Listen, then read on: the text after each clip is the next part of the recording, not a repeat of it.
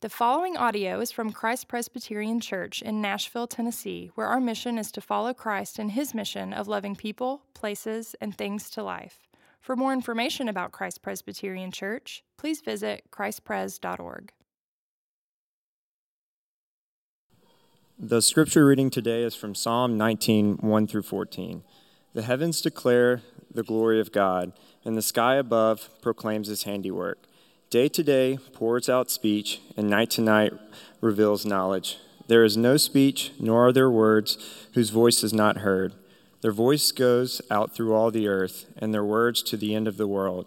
In them he has set a tent for the sun, which comes out like a bridegroom leaving his chamber, and like a strong man runs its course with joy.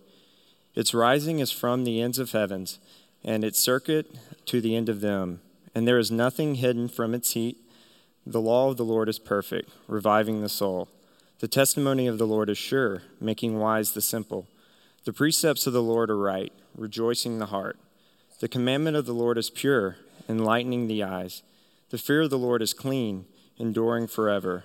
The rules of the Lord are true and righteous together. More to be, more to be desired are they than gold, even much fine gold, sweeter also than honey and drippings of the honeycomb. Moreover, by them is your servant warned. In keeping them there is great reward. Who can discern his errors? Declare me innocent from his faults. Keep back your servant also from presumptuous sins. Let them not have dominion over me. I shall be blameless and innocent of great transgression. Let the words of my mouth and the meditation of my heart be acceptable in your sight. O Lord, my rock and my redeemer. This is the word of the Lord. Thanks, Thanks be to God. Be to God. Well, good morning, everybody. Uh, this will be our second of six messages uh, in our Worship Connect Serve Fall series. We're talking about six essential practices that uh, are designed by the one who created us to lead to our own health and flourishing. And uh, I'll start this way nutritionists have this consensus uh, among them that the Mediterranean, Mediterranean diet uh, is one of the best ways to eat. Uh, major ingredients, as you might imagine, are the usual suspects in this Mediterranean diet lots of fruits, lots of vegetables, lots of protein, lots of grains, and so on. What's unique about the Mediterranean diet, however, is that the staple, the centerpiece of the diet is olive oil. Uh, I was just having dinner uh, with a friend the other night, a couple of friends the other night. We were, um, fans of the Mediterranean diet and diets like it. And at some point in the dinner, one of the, one of the friends said, The purpose of eating food is to get olive oil into the body. So uh, everything else is just a delivery device for olive oil, according to our friend. But uh, if you look at the current series, it, what, it, what it really is about, if you distill it down, is nutrition for the human soul. You know, even Jesus said, My food and my drink, my food, my drink, this is the perfect human being, is to hear the will of God or to hear the word of God and then to do it. The olive oil, you could say, of the, uh, the best nutrition for the soul, the olive oil is the scripture, the 66 books of the Bible, the Old and the New Testament. You know, Jesus said about scripture itself, man or a human being does not live by bread alone, but by every word that proceeds from the mouth of God. Now, Jesus practiced this. If Jesus was a balloon and you popped him, the air that would come out of that balloon when you popped it would, would be all kinds of Bible words and Bible truths. When he was tempted in the wilderness, uh, four times he was tempted fiercely by by the devil, and, and every single time Jesus countered a temptation with, It is written, and then he would quote scripture from memory. From the cross, you know, he showed us what it meant to die valiantly, to give oneself away, uh, and, uh, and to do so for God and, and for fellow human beings. And, and as he was doing that, he was quoting scripture Psalm 22. Into your hands I commit my spirit. Uh, my Father, my Father, why, or my God, my God, why have you forsaken me? These are all quotations from Scripture. Jesus envisioned the same kind of relationship for us with the Bible. when he prayed for all of his followers uh, then and all who would come after him, he, he prayed this in John chapter 17 I want you to sanctify them, Father. In other words, make them healthy. Set them apart by making them healthy. Sanctify them how? By the truth, and your word is truth. If I am a follower of Jesus, then it also means I'm a follower of the Bible. If I'm in a relationship with Jesus Christ, it means I'm in a deep, vital relationship with the Bible. The two go together, they're inseparable. This is the second ask, therefore. This is the second sort of building block around spiritual health. Remember, last week we talked about the importance of being fully present with the local church every single week, including when you're out of town.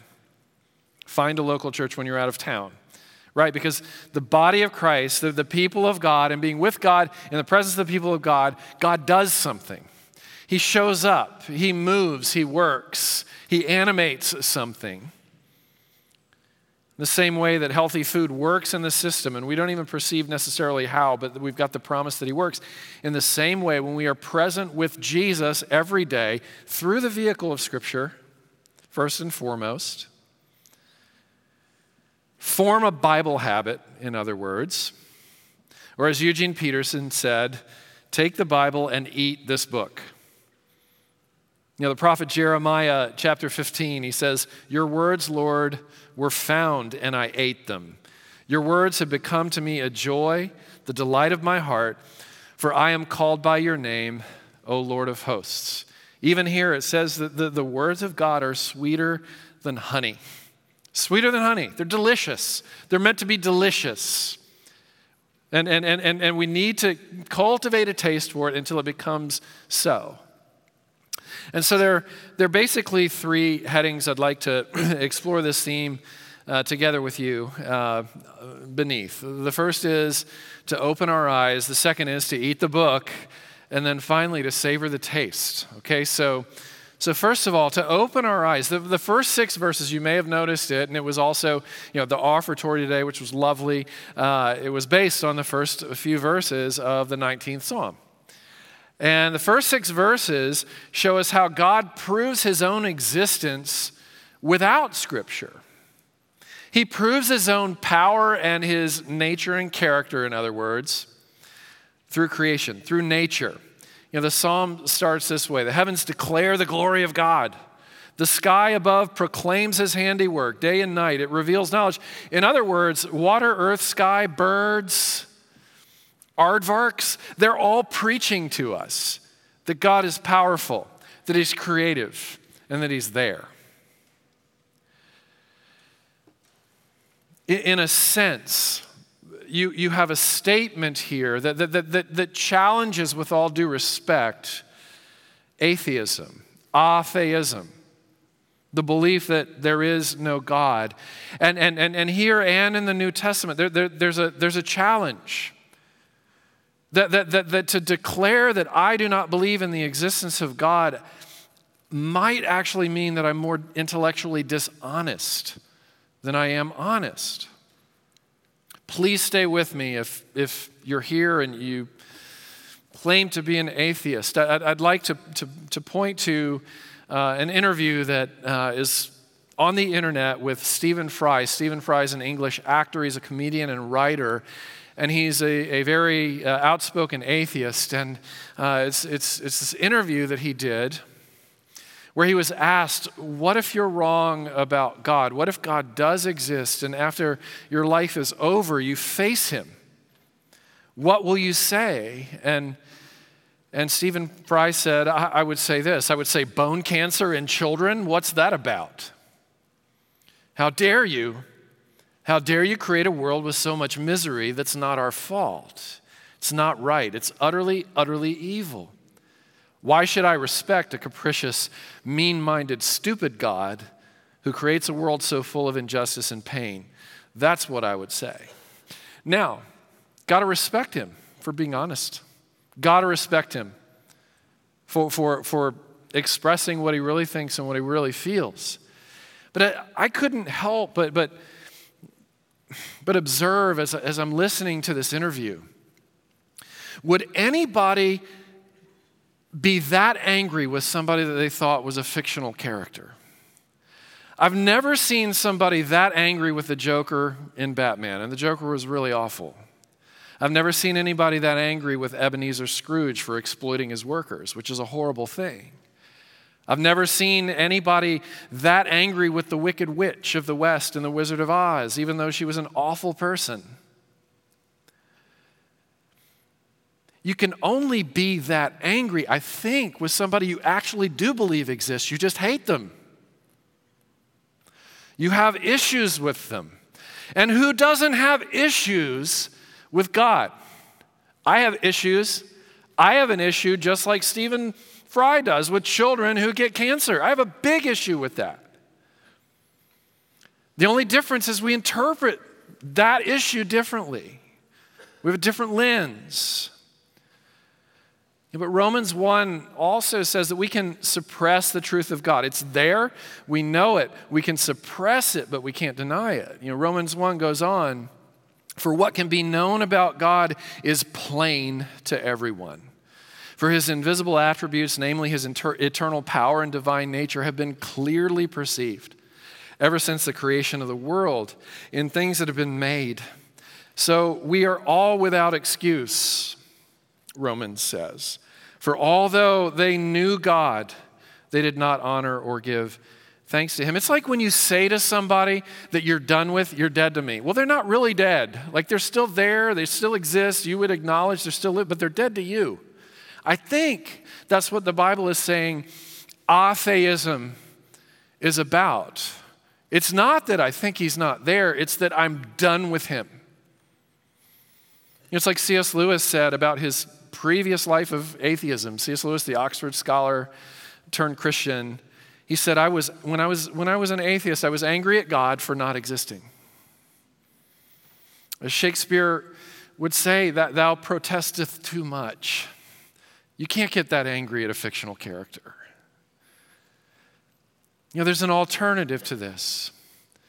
We, to, to openly and honestly acknowledge all that's fractured and broken and messy and hurting and, and bloody in the world, while also seeing what's there and that's beautiful, that, that, that creates wonder. So I'm having this conversation, and this is a discipline. You know, we're talking about connect groups. This is a great thing to do with a connect group, with a group of people, to, to, to practice the discipline of noticing what's beautiful and of noticing what's amazing and of noticing what's clearly evidence of God. So I'm sitting down with three other guys last Thursday, and we decided to do that for a few moment, for a few moments. And the first person that spoke up said, "Seahorses." What do you think of seahorses? What do seahorses say about God? I mean, you've got this little thing, and it's, it's got this, this hooked little tail, and it swims backwards, and its head looks like a horse. Looks like a horse, man. Like, just stop and think about that. How did that happen? And then another one spoke up and said, chlorophyll, the stuff that makes leaves turn green. Amazing. Fossil fuels that come out of the ground and give power to machines. Faces, fingerprints, no two alike in the universe. They were just getting detailed about, like, how do you explain this stuff, right? This is without the Bible. And then the question, it's a legitimate one. How about science? I mean, science tells us we live in a closed universe with laws, and, and these laws can't be broken, and, and therefore, religion, especially religion like Christianity that has miracles attached to it, implausible. Two can't go together. Virgin birth, turning water to wine, feeding 5,000 people with five loaves of bread and two fish, making a blind person see, telling a person who's been paralyzed their whole life to stand up and walk, raising people from the dead, coming up from the dead yourself. That, that stuff doesn't work in a, in, in, in a universe that has rules. And these are all violations of the rules. You know, I was asking uh, a world renowned scientist who's part of our community, he's a leader in our church, what do you say to that? Because I know you've got to be in these conversations on a pretty regular basis. And he says, Oh, this, was an, this one's a pretty easy one. He says, I, I, I tell my friends who challenge, you know, my belief in God on the basis of miracles and miracles not being able to happen, that everybody believes in miracles. Let's just talk about what we all think about the origin of the species and the origin of nature itself. Everybody believes in a miracle. And he says, I, as a theist, believe in the miracle that, that a divine power made it all. Those who don't believe in a divine power believe that it all made itself. Both are miracles. Both are, are things that just aren't likely to happen. Especially when you throw the, the seahorse and the fingerprint and the human face and, and, and, and personality into the picture.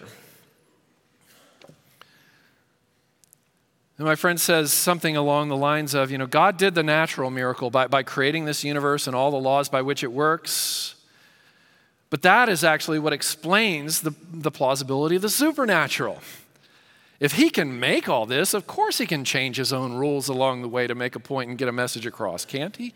And so, you know, for my friend, it, it, faith is a much more intellectually plausible thing than, than the leap of faith of believing in the miracle that, that everything was created by its own self.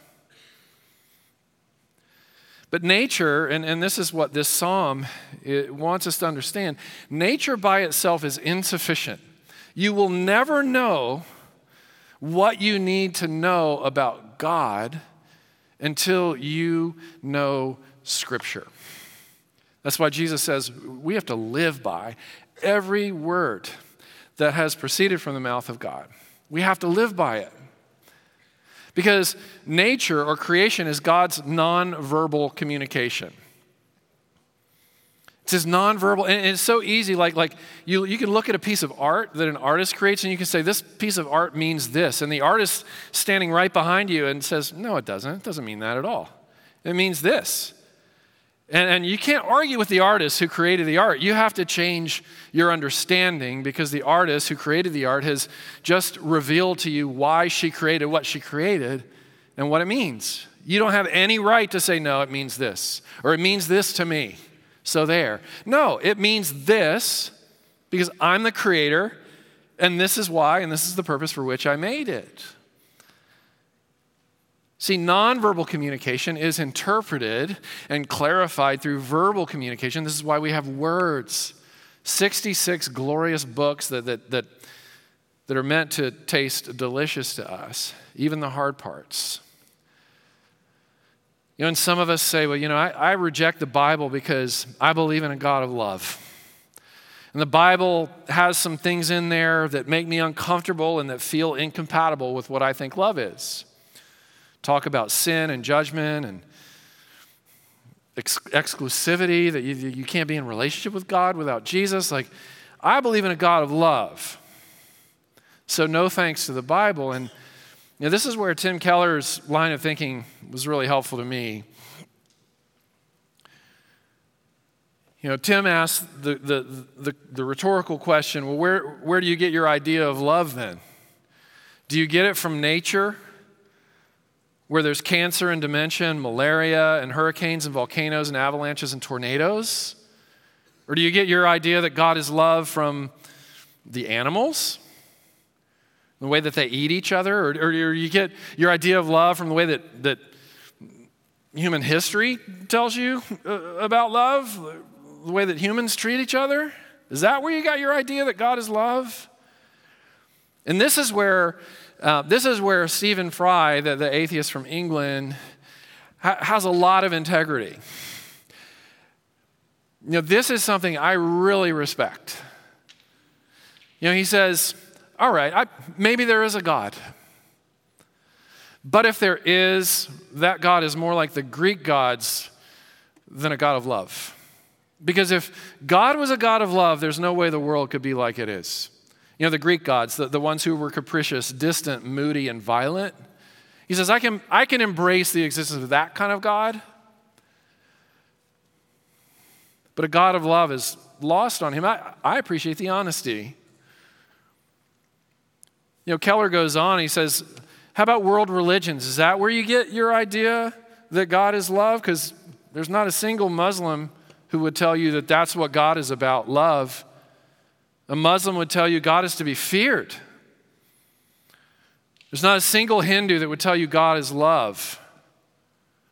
You know, the Hindu would say you're gonna, you're, you, you find God wherever you find him in nature. Because God and nature are one and the same, which is kind of terrifying because animals eat animals and all the other stuff I said. You're not going to be able to find a Buddhist who says that the essence of God is love. Because a Buddhist is going to say, um, you know, the, the, the, truth, the beauty, all of it is, is inside of you. And what you have to do is you have to find it and, and, and, and draw it out and, and, and, and uh, you know, self actualize. Buddhism doesn't have any concept. No Buddhist would say God is a personal God. And so you don't you can't even find the idea that God is a God of love from the major world religions. The only place where we are told that God is love is the Bible. The Bible. And so the Bible itself says eat this book. Daily diet devour it, be voracious with it. Each morning, each afternoon, each evening, whatever is the best, least distractible time of your day, be fully present with Jesus Christ every single day by being fully present with the Bible. Because, and here's the why, verse 11 in eating it, in digesting it, in keeping God's law, His testimony, His precepts, His commands, there's great reward. And you may not you know, feel or discern the experience of that great reward immediately, right? I mean, Isaiah makes the promise my word will never come back to me empty. It will always accomplish something. Just like if you, if you develop a lifetime habit, this is something I do every single day. I, I drop two tablespoons of flaxseed every single day for my brain and for my heart. It tastes kind of gritty and gross, but there is a faith aspect to that, that, that a lifetime pattern of daily flaxseed is going to pro- more likely produce health in me than, than if I traded that for two tablespoons of sugar or something else. There's great reward, whether we're discerning it immediately or not. It talks about how the soul will be revived, the eyes will be enlightened, the worldview will be made wise, and the heart will be made joyful. So, Don Draper, the, the character on Mad Men, uh, sort of a tortured soul and a successful advertiser, said this about advertising in one of the episodes. He said, Advertising is based on one thing happiness. And you know what happiness is? Happiness is the smell of a new car. It's freedom from fear. It's a billboard on the side of the road that screams reassurance that whatever you're doing is okay and that you are okay. You know, Don Draper saying the goal of advertising, whatever it is it's advertising itself to you, whether it's the Bible or cocaine or anything in between. You know, if there's a health continuum, Cocaine advertises itself to you. The Bible advertises itself to you. Um, you know, Publix and Kroger advertise themselves. You know, Mazda and, and, and, and Honda advertise themselves. We've got all this advertising, right? And all of them are saying to us, I'm competing for your attention. I'm competing for your affection. I'm competing for your resources. And I want to convince you that I am the answer for the optimization of your happiness. The Bible's telling you that, and cocaine is telling you that. Where are you going to be on this continuum? Where are you going to be? I'd say a lot of American Christians, if the Bible's here and cocaine's over here, a lot of American Christians are right here with sex, money, and power. All are good things. They're, slightly on the good side, they're kind of morally neutral until we try to intoxicate with them, until we try to build our lives on them. And then they kind of move over in this way and they become like cocaine. Where you invest your love, Marcus Mumford says, you invest your life. And what is love? I love what Philip Johnson said at the, the recent L'Abri Nashville conference. He says, Love is this. It's not how you feel, feeling, though feelings are a byproduct. Love is, I love this definition, love is committed attending. It is committing to pay attention, committing to, to keep your eyes upon. And whatever it is that, that I am committed to attend to, like a socialite attends to his networks, a CEO to her company, a, po- a politician to his campaign, a mother to her children, an athlete to her body, a Christian attends to daily graces. A Christian attends to being fully present in the local church every single Sunday and fully present with Jesus every single day. Because love is committed attending. It's a hierarchy of values. Where I invest reveals what I really believe will make me most happy.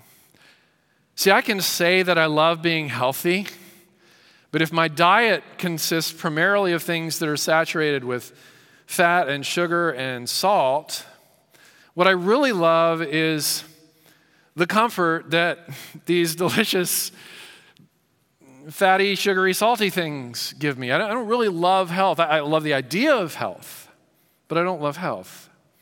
I can say to you that I love reading, but if, if my free time is really spent more watching Netflix, then, then, then, then I really don't love reading. I love the idea of reading. You know, the Netflix CEO recently was quoted as saying that Netflix's number one competitor is sleep.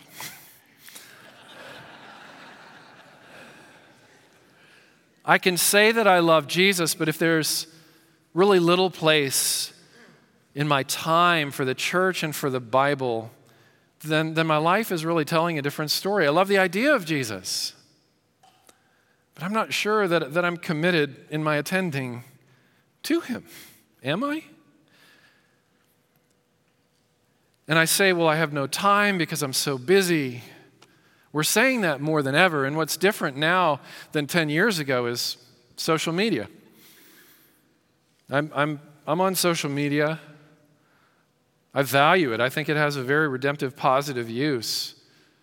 But it can also take us away from where, the things that our committed attending should be focused on. In 2019, the average person is on social media two and a half hours a day. That's 17 and a half hours a week, or 910 hours a year, or 38 days a year, we're on social media. That's what you call a recipe for a malnourished soul. You know, Dax Shepard, the actor, said, Social media, it makes me think about me too much. It makes me commit my attending to me. You remember what happened to Narcissus and in the, you know, the Greek myth? It's not really a myth. It's where we get our word narcissism. We're just constantly looking at and evaluating ourselves.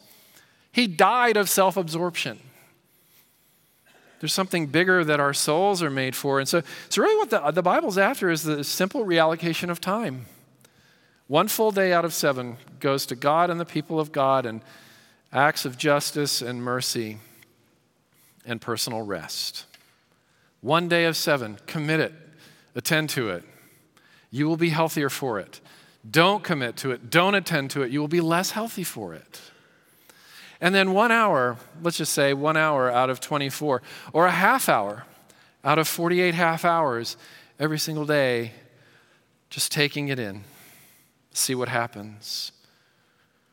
You know, verse 19 talks about meditations that are pleasing in God's sight. That's when we marinate. That's when we do what the Psalms do, just savoring God's attributes. He's infinite and eternal and unchanging in his being, wisdom, power, holiness, justice, goodness, and truth. These, these are the attributes of God. These are the truths that bring about health. And then lastly, we're invited to savor the taste. I'm running to the finish line here. To savor the taste. The 34th Psalm says, Taste and see that the Lord is good. He's saying, you know, be like a kid in a, in a candy shop with the attributes of God. Roll them around your tongue. Let them melt in your mouth. Engage them, think about them, obsess about them, meditate upon what Scripture tells you about God, yourself, your fellow human beings, and the glorious ruin that they are. The compassion that they're entitled to, and, and the glory that, that, that's already theirs because they're made in the image of God. Like, marinate in all of what the scripture tells you about God, yourself, and your neighbor until they become sweeter than honey.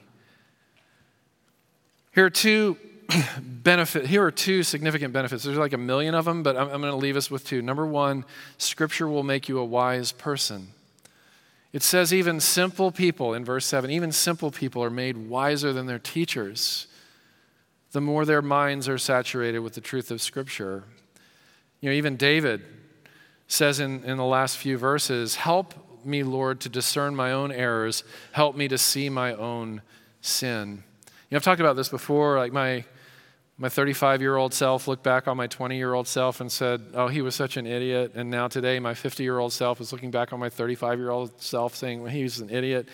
And in 10 years, my 60 year old self is going to look back on my 50 year old self and say, He's an idiot, which means what? What does it mean I am right now? it means I'm an idiot. Unless, unless, in keeping God's word, there is great reward. What I need from the Bible is two things I need the parts that I underline, the parts that encourage me about how loved I am, how forgiven and kept and, and, and held and savored I am by the one who loved me and gave himself for me. I need those parts that I underline, and I also need the parts that I don't. In fact, the ones that I might want to pay a little bit more attention to are the ones that I don't pay attention to or don't want to pay attention to. The correction parts. You know, the great German theologian Adolf Schlatter, what a great name. He was once asked, Do you stand on the Word of God? And he said, Nope, I don't. I don't stand on the Word of God, I stand under it. Because I'm not there to stand on it, to, to adopt a revisionist approach to, to, to whatever God says, or an editorial approach to what God says.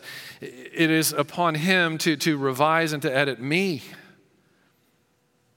Because that's, that's the way I'm going to become healthy and whole and flourishing. And then the last one is happiness. You know, the 16th Psalm says that eternal pleasures are at the right hand of God. And you can even feel it in this psalm here where he talks about the, the word of God as honey. It's, it's delicious to him, it's become that way. Eternal pleasures, the pleasure center of the universe, is at the right hand of God. And what does Scripture tell us is at the right hand of God? Jesus Christ. Jesus Christ is your and my emotional and spiritual and volitional and vocational and, and, and, and monetary and every other pleasure center. Everything that we surrender to Him, we get back tenfold in, in, in some better way than what we had hoped for. I was having a conversation after the early service. Somebody's like, where, where do I find this joy? I've been in the Bible all my life, and I struggle with joy. And the only thing I can think of is what dying people who've made a habit of reading the Bible uh, as often as they can and being present with the people of God as often as they can have told me as they've died. It catches you. The joy that you have been building toward all your life catches you when stuff hits the fan. I don't know how many people, Todd, we've buried in the last seven, eight years. We've buried a lot of people, haven't we? I haven't talked to one unhappy dying person at Christ Pres. Not one. The last one told me before she died, I have no complaints. I've got a few days left and I have no complaints. Another one who, who, whose body was being stolen from him and vandalized by disease. I said, Why are you so content all the time, man? He said, I've been a Bible reader all my life, and I'm discovering now that it's true.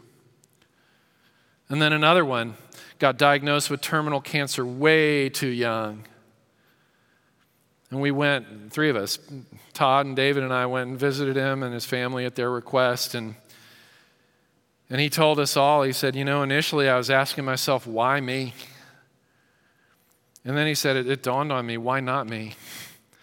Why not me to be the next person for God to use to demonstrate that, that, that not even death can conquer the promises that are in the Word of God? And he spent the rest of his days wearing what he calls happy socks. as a statement of defiance against death and mourning and crying and pain in the same way that the Bible defies those things, not just with words, but with a resurrection and promises that come after that resurrection. So, be fully present with the local church every single Sunday, even when you're traveling. Please find one for the good of your own soul. Be fully present every single day with Jesus Christ, and you will especially find him in the Word of God. You know, Jesus is actually the answer to the things that, that Stephen Fry is so honestly wrestling with. Bone cancer in children, man, I'm with you on that. That enrages me. What's so comforting, though, is when you look at Jesus, and when he shows up at a tomb, he, he cries tears and he gets infuriated at death. He gets infuriated at sickness and things that aren't the way they're supposed to be. So instead of being distant and capricious and violent, he's there in it with us, and he even takes it upon himself, dies on the cross, gives his life up. He, he dies young. He's the, he's the son who dies young, and the father weeps over that as well, and the spirit groans and grieves, all for us, so that he could now set a table for us and give us some nutrition. Eat this book, and God will nourish you. Will you stand with me, please? We're going to do our confession of faith as we prepare to approach the Lord's table that He's prepared for us. As the kids come in and as everybody who's serving at the table, if you could please make your way to your table now as we're doing this. What is your only comfort in life and in death? That I am not my own, but belong body and soul both in life and in death, to my faithful Savior, Jesus Christ. He has fully paid for all my sins with his precious blood and has set me free from all the power of the devil. He also preserves me in such a way that without the will of my heavenly Father, not a hair can fall from my head. Indeed, all things must work together for my salvation. Therefore, by his Holy Spirit,